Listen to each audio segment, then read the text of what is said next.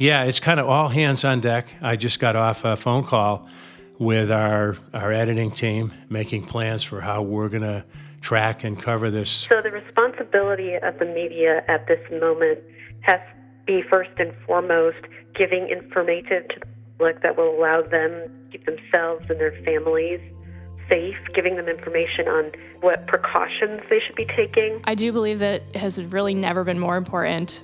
I feel like events happen, and we say this all the time, but I think now in this crisis, it is really important for people to have a dependable local news outlet that they can rely on. That's VT Digger senior editor Jim Welch, Free Press executive editor Emilie Stigliani, and Courtney Lamdin, a reporter at Seven Days.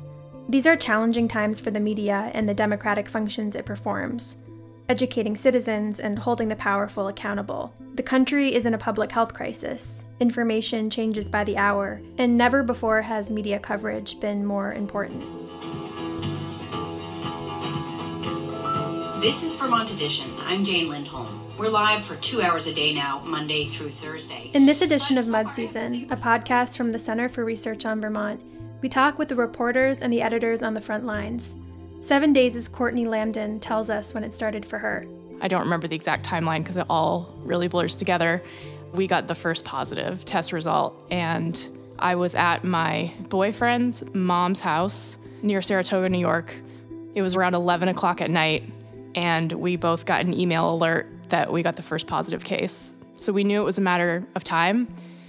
But basically, we turned off Netflix, and I got out my laptop and wrote up a quick story. So that's how it all began. And for Courtney, telling stories of people has become her focus. What I love about my job is hearing people's stories. And everything is a little different now.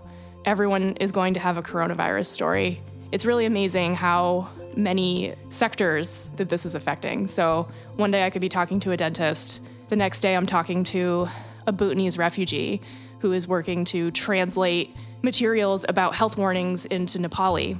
As the Free Press editor Emilie Stigliani says, you know, the word pandemic is not one is has entered into many of our vocabularies. There's something going on in the world around us, and I think sometimes storytelling can help us make sense of that.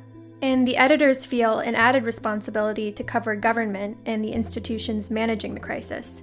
Here's VT Digger's Jim Welch. One of the things that we feel especially uh, responsible for, for maintaining coverage of, and that's state government and all its entities. The State House is temporarily closed down right now, but there'll be committee meetings taking place, and when they do, we will send staff to those. You know, and that's another important thing for us to be mindful of, and that is make sure people are aware that, that things where they are still functioning are indeed functioning well. And it's not as if it's all doom and gloom and everything is just shut down you know, people have to take it seriously and adjust, but part of it, it falls to us to make sure that we provide as accurate a picture of things as we can. But also cut through some of the bureaucratic language, make the information accessible, and bring the stories to life. Here's Emilie Stigliani again.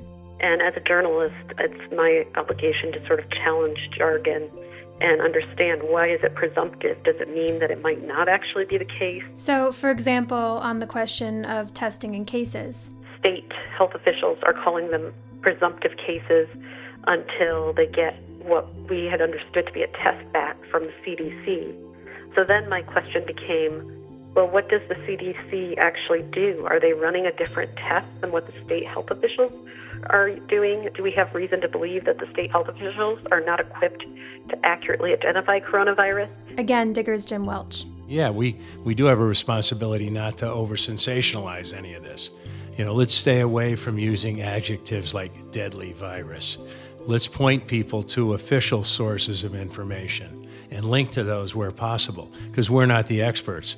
And I mean, this is not a time for us to get into a, you know, back and forth between anti-vaxxers and others when it comes to, to these, uh, whether we're talking about certain medicines or precautionary steps. This is not a time for the Flat Earth Society to be, to be part of our coverage. But none of this reduces the role of the press in holding the powerful accountable, or as has been famously said, afflicting the comfortable and comforting the afflicted. Here's Jim Welch again. I think there are legitimate questions we're going to want to raise with the governor and with this administration as to the level of preparedness here. Now, one could argue who could ever foresee something of this magnitude, this kind of a threat. At the same time, you know, there are those who argue the government, the state government even, has been a little slow to respond with clear information. And on top of this, the reporters and editors have to think about their own safety while continuing to tell the evolving story. Here's Seven Days Courtney Lamdin. Yeah, so something that worries me as a reporter on the front lines is getting sick. I am a germaphobe through and through, and I always have been before the coronavirus. But now that I have to try and tell the story of how this is affecting the community, it means I have to kind of be in the community. And that means, in a way, I'm putting myself at risk. Yet, talking to people is core to what a reporter does. I think none of us have really dealt with this particular situation before. I mean, even in other crises and disasters like Tropical Storm Irene, it was easier for reporters to leave the newsroom and go out and talk to people, and you didn't have to make sure you stood six feet away from them when you were doing so.